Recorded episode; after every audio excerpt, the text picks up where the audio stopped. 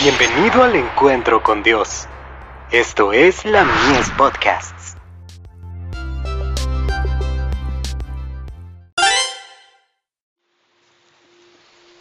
Recibiréis poder. David. Estas son las palabras postreras de David. Dijo David, hijo de Isaí, dijo aquel varón que fue levantado en alto, el ungido del Dios de Jacob, el dulce cantor de Israel. El Espíritu de Jehová ha hablado por mí, y su palabra ha estado en mi lengua. Segunda de Samuel capítulo 23 versos 1 y 2. ¿Quién puede medir los resultados de aquellos años de labor y peregrinaje entre las colinas solitarias?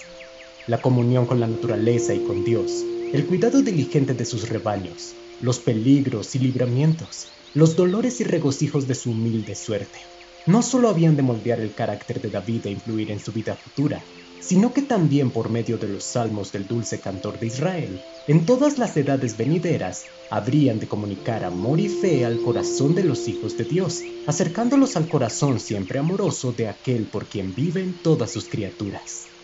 David, en la belleza y el vigor de su juventud, se preparaba para ocupar una elevada posición entre los más nobles de la tierra.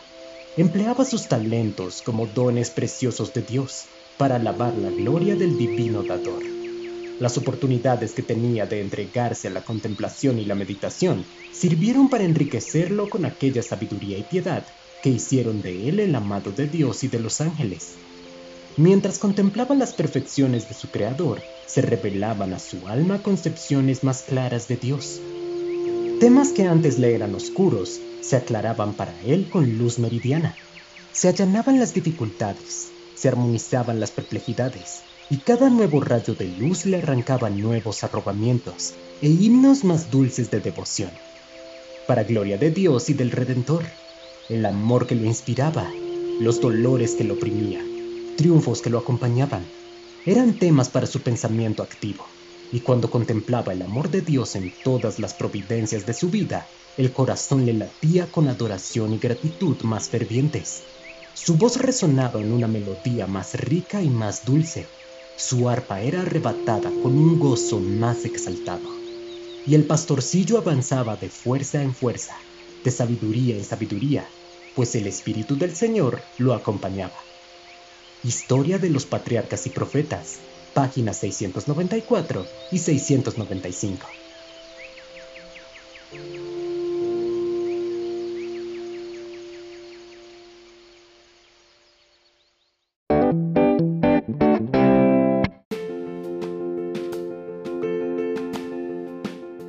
Visítanos en www.ministeriolamies.org para más contenido. Dios te bendiga.